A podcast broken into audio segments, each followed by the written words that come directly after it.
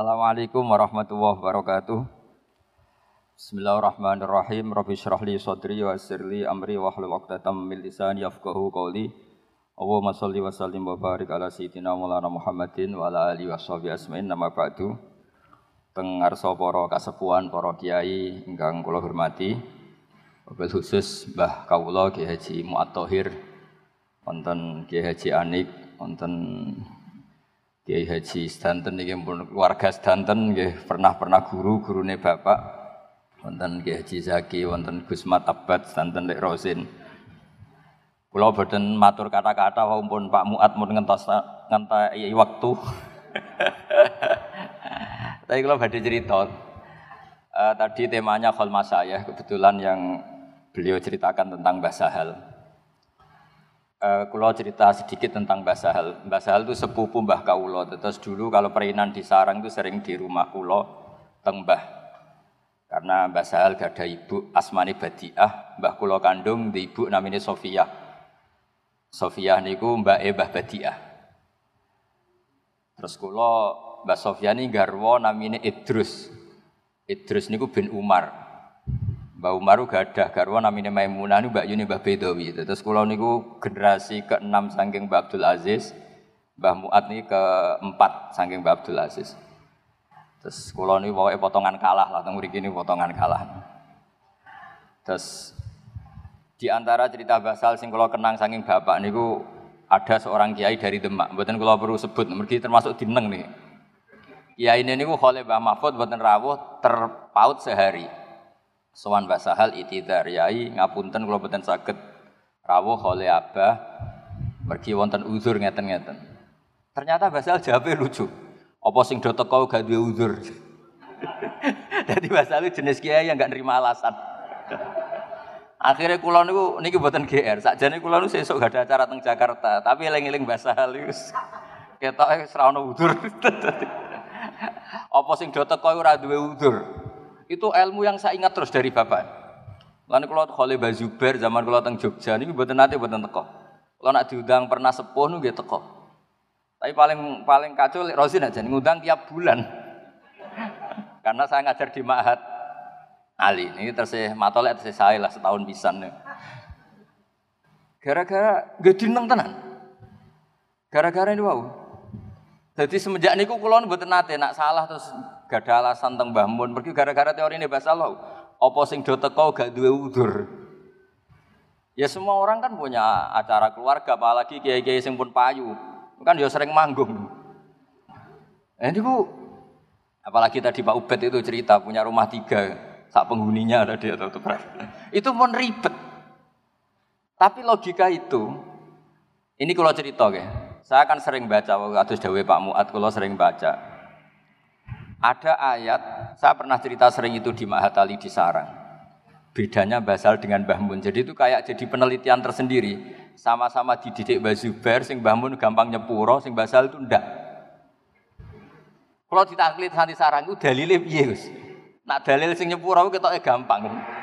Artinya kiai khasnya kan gampang nyepuro. Tapi nak dalilnya nyepuro itu apa? Jadi serotok kangelan no dalil sinten Basahal nih. Ternyata teori yang dipakai Basahal ini setelah kulo kaji, ya sengaja memang. Kulo niku ini kenangan saya neliti tafsir. Setiap mau surat baroah mesti ling Basahal. Di surat baroah itu ada teori dan itu pasti benar. Ketika Rasulullah Shallallahu Alaihi badai perang gitu ya, zaman itu sering perang ya karena musuhnya juga menyerang kita.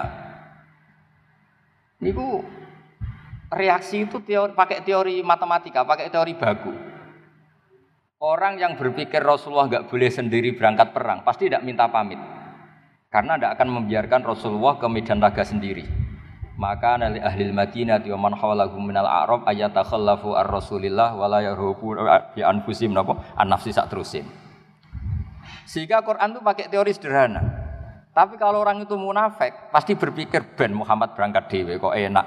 Aku neng omah wae lah, ben Muhammad urusannya Muhammad. Orang munafik itu secara lahir itu mukmin. Sehingga Allah ketika orang munafik pamit, ya Rasulullah saya ini punya keluarga, syaghalatna amwaluna wa ahluna fastaghfir lana. Orang munafik itu pinter. Kita punya keluarga ya Rasulullah, punya harta. tolong diberi izin untuk tidak ikut perang karena na amwaluna wa ahluna fastaghfir lana. Mereka sopan minta maaf. Kanjeng Nabi karena orang baik, kira-kira sing dinut bangun, ya serapopo, nak sibuk keluarga ya rapopo. Tapi Allah nggak terima. Allah terus bikin satu kaidah. La yasta'dzinu kalladzina yu'minuna billahi wal yaumil akhir. Wong sing mentale iman pasti gak pamit. Mergo ora rido kanjeng Nabi perang dhewean ra dewangi. Terus sing pamit mesti innama yasta'dzinu kalladzina la yu'minuna billah. Angger sing pamit berarti ora iman. Ya sudah terus. Jadi akhirnya jadi ana acara alumni kok amen pomat pamit. Berarti dhisikno manggunge timbang mas saya ngono kira-kira. Niki buatan nyindir nih fakta nih maksudnya ini cerita. Jadi semenjak niku kula niku ora jenis wong pamit. nah, wong sepuh lho niki cerita. Nak sing undang Terus niki mboten mboten nyindir ke cerita, cerita ilmiah mawon cerita membaca, baru kayak membaca. Jadi kaidahnya di surat baru itu jelas. Orang yang punya iman terhadap Allah dan Rasul atau kepada Allah dan Rasul, mungkin digugat ahli bahasa Indonesia, Allah tuh tak dia terhadap apa kepada ya ribet. Kalau Nurian sering nerjemah, kalian Profesor Zaini nggak sering debat. Kalau ngenjang insya Allah ketemu beberapa ahli tafsir nggak sering debat. Kul ahad katakan. Katakan bahwa Tuhan itu satu. Orang sing debat. Lo iman tuh nggak cukup dengan katakan, tapi harus yakini. Mereka iman tuh tasdik. Akhirnya diterjemah yakinilah bahwa Allah itu satu.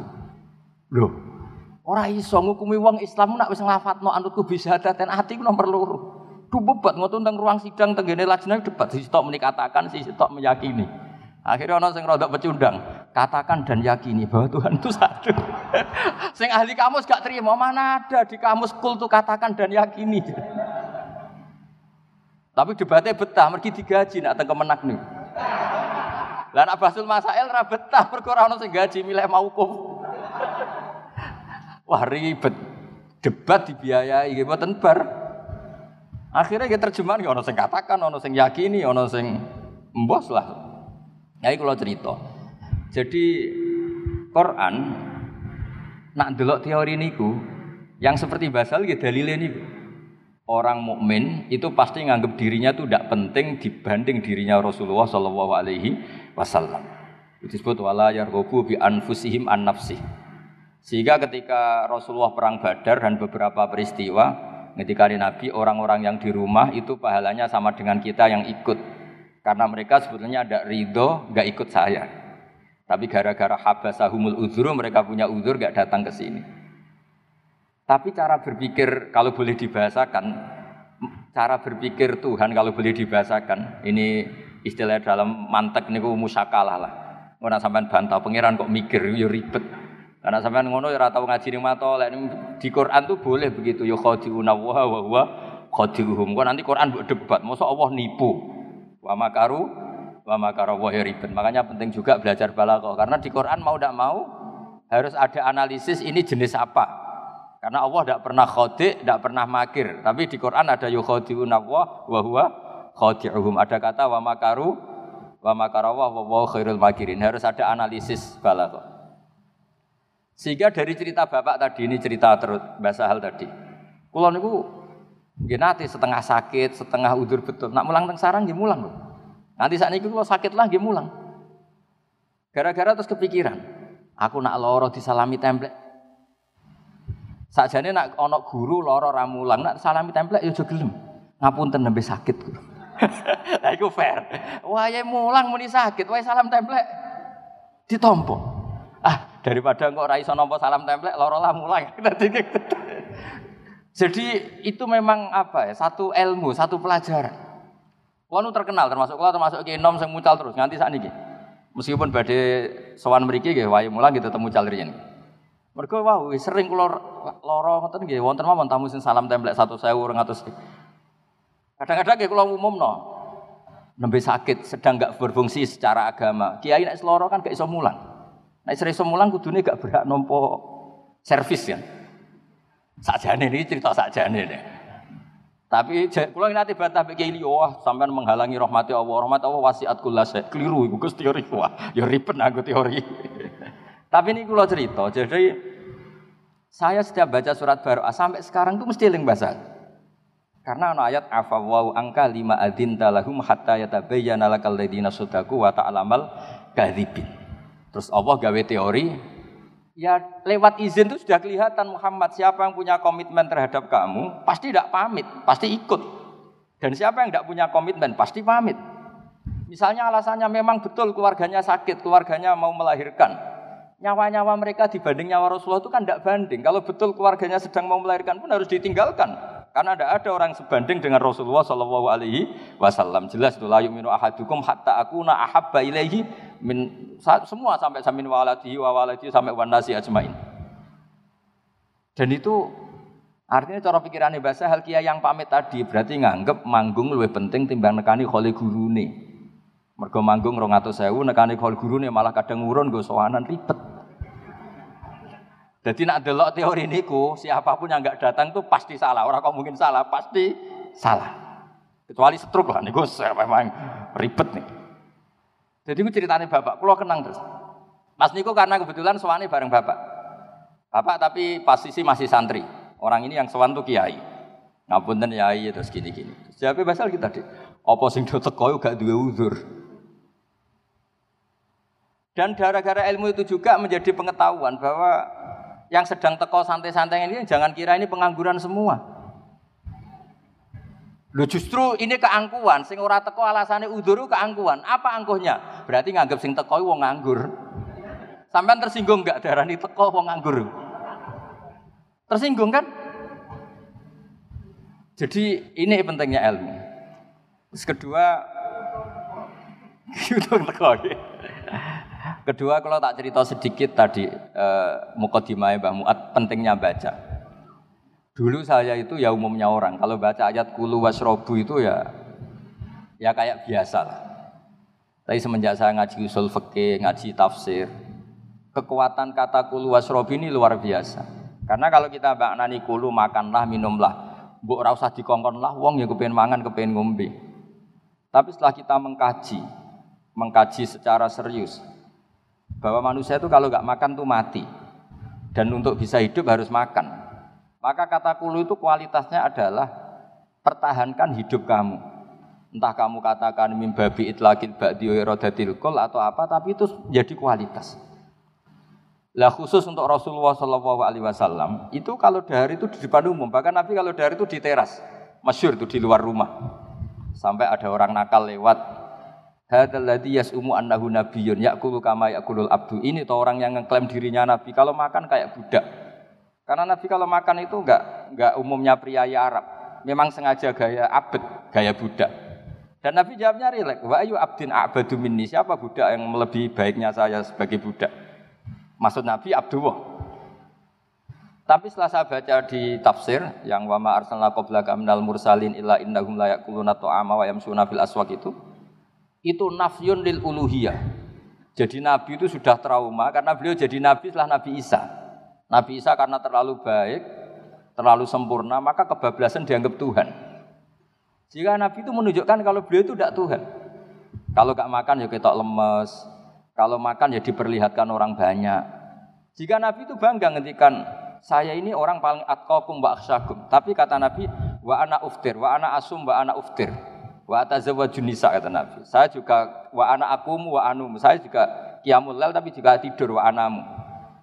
Nah ini kalau kita tidak baca beberapa kitab, menganggap Nabi itu kok top Nabi Isa. Karena Nabi Isa itu tirakatnya Masya Allah. Tapi nyatanya kebablasan dianggap sebagai Tuhan. Tapi Nabi Muhammad barokai dahar, barokai sari. Bahkan barokai kadang-kadang secara lahir itu salah. Misalnya Nabi pernah sholat duhur dua rakaat.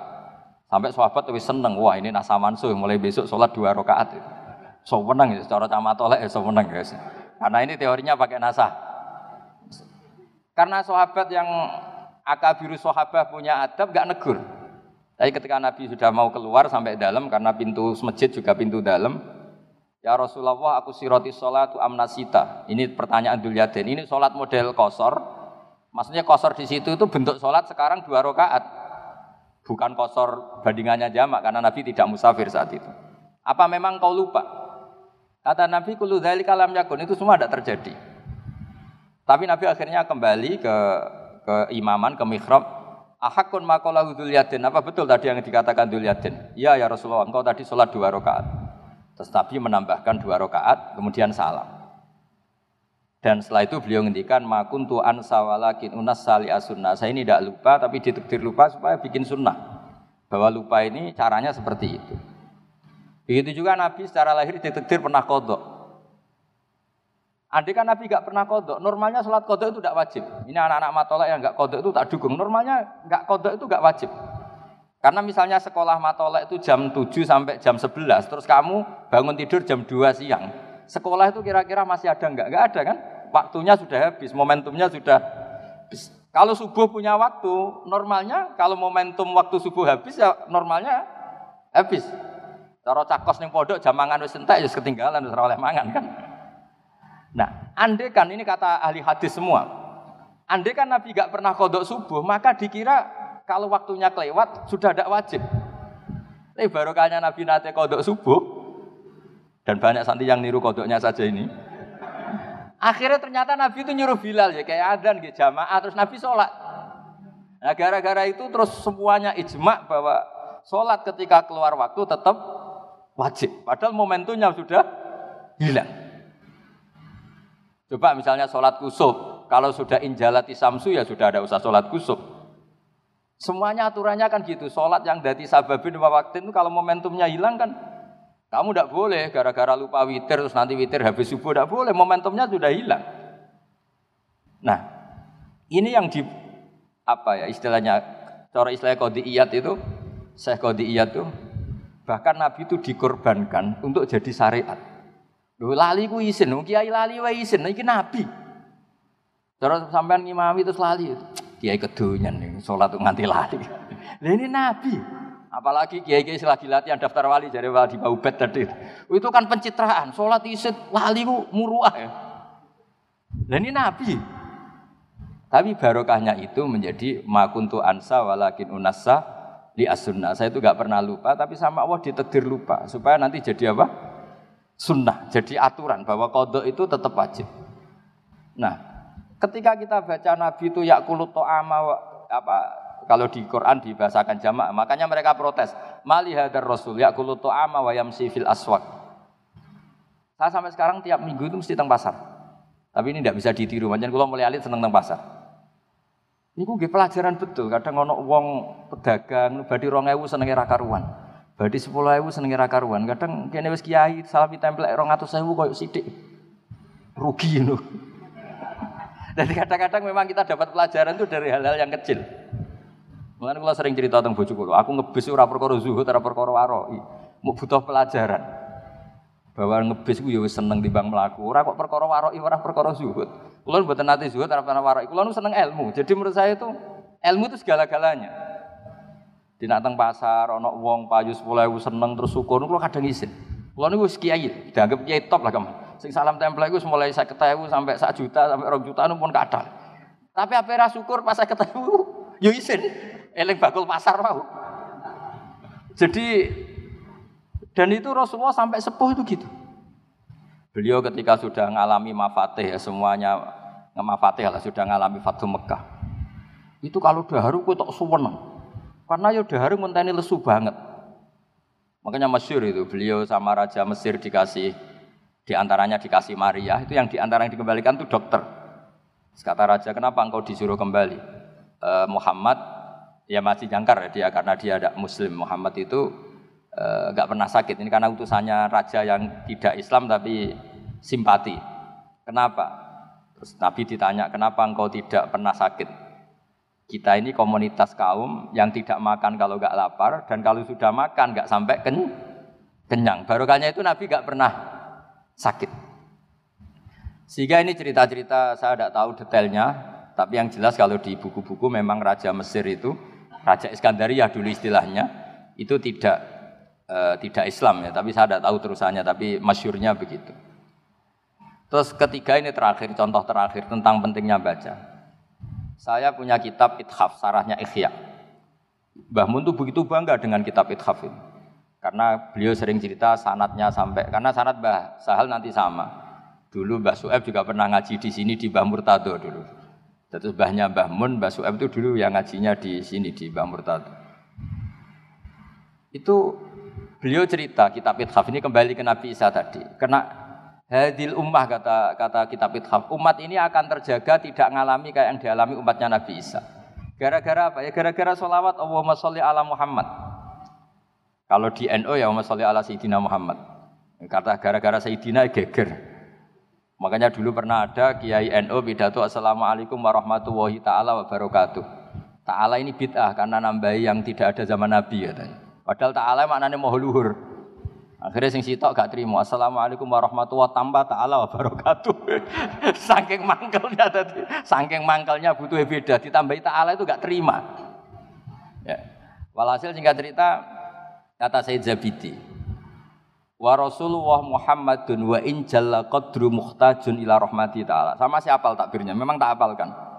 Jadi barokahnya solawat itu betapa cintanya umat kepada Rasulullah, yaitu memintakan solawatnya Allah wa rahmatuhu wa barokatuh dikasihkan Rasulnya yang bernama Muhammad. Sekaligus hadhi siroh tanfil uluhiyah. Dan sirot ini menafikan uluhiyata Muhammad. Maka hadil ummah tidak akan mengalami apa yang dialami umatnya Nabi Isa yang menuhankan Nabi Isa yaitu Allah pemberi, yaitu kita minta ya Allah saya mohon semohon mohonnya semua rahmatmu semua solawatmu takiat engkau berikan ke kekasih engkau yang bernama Muhammad. Jadi wan nabiyyu wa injalla qadru muhtajin rahmati. Jadi jelas cara aturan main jelas Allah pemberi, kanjeng Nabi penerima. Jadi hadis sirah, sirotnya solawat itu sudah ngawal hadil ummah tidak akan ngalami kekeliruan kayak yang dialami Nabi umatnya Nabi Isa. Jadi selain formal Nabi ngendikan la tutruni kama atrotin nasoro, kamu jangan berlebihan muji saya kayak orang Nasrani muji nabinya sehingga kebablasan Nabi Isa dituhankan. Tapi barokahnya solawat juga proporsionalnya itu terjaga yaitu Allah pemberi, Nabi penerima. Jika kalau kamu baca Allahumma sholli ala sayyidina Muhammad, selain bukti mahabbah kamu ke Nabi, sekaligus jelas tauhid kamu itu jelas. Allah yang Tuhan dan selalu la syarikalah. Nabi adalah ahabba khalqihi ilallah.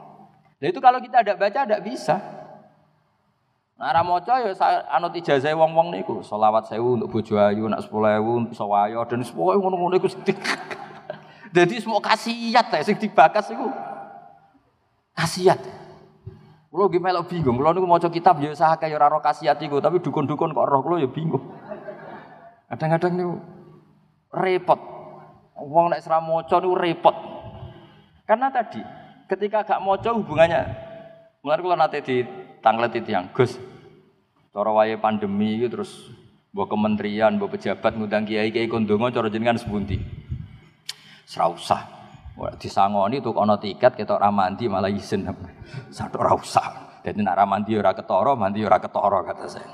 Karena saya pernah baca ini ya lagi-lagi ini cerita barokahnya baca. Inna wa ta'ala idha qadha amron amsaka al sinata awliyaihi anid du'a. Kela yat'u fala yustajabu lahum fayaftadihu. Kela yat'u dari kata yat'una ini. Jadi Allah kalau sudah memutuskan sesuatu, adalah para wali itu tidak mau berdoa. Supaya gak berdoa terus gak mandi, kok izin. Jadi artinya tren umumnya kalau Allah bikin idza qadawa amron mesti amsaka al sinata awliyaihi anid dua. Delalah ya ora kepengin donga. Yes. Pokoke delalah. Lah niku nak terus ditukokno tiket, diisewakno hotel, disangoni 10 juta. Jebule pandemi cek rong tahun kas. Modal ya aslinya dungane mandi tapi engko-engko. Cara kiai saya iso khilaf, ya dungane mandi tapi engko-engko. Sing order butuhe saiki masalah ini kan. Nabi Musa dongo ngenteni puluh tahun mandi. Lah sing order kan gak mau. Jadi baru dongo Senin paling di dalam perkembangan. Ternyata jawabannya Covid masih apa mening meningkat. Jadi artinya ngeten dong. Misalnya ditukdir kiai-kiai kon dongo guys monggo baru kayak dongo itu butuh pangeran. Syahidun di 50 kori, cara istilah Said Abdul Al tapi ra dijali ndonga ya alhamdulillah ora mandine ra ketara. Rokal witra wa hada taraka qiyamal lail. Dan itu artinya delok wong turu terus mangkel. Wong kok turu turu kiai ora tau tahajud ora tau witir. Nek sampean maca usul fikih, Makanya kalau seneng bahasa mucal usul fikih, mari si Bazibir. Kalau lagi pengagum usul fikih. Ini macamnya orang ngono. Hada tarokal ma'asiyah, taroka delok dangdut, taroka delok neng bar, hada taroka gosip, taroka riba, taroka gawe hok. Mulane kula sering cerita, muga-muga malaikat maca usul fikih. Dadi nek ana wong turu iki hada tarokal ma'asiyah kullaha. Lah tapi nak sing maca wong toreka, wong mursid, hada tarokat tahajud, wa tarokal wirda, wa tarokal ahzaba, wa tarokat dalailal khairat. Makanya di usul fikih itu ada perdebatan, mubah itu ada ndak? Banyak ulama yang berpendapat mubah itu enggak ada. Karena tarkul haram itu wajib dan fi'lul mubah berarti tarkul haram.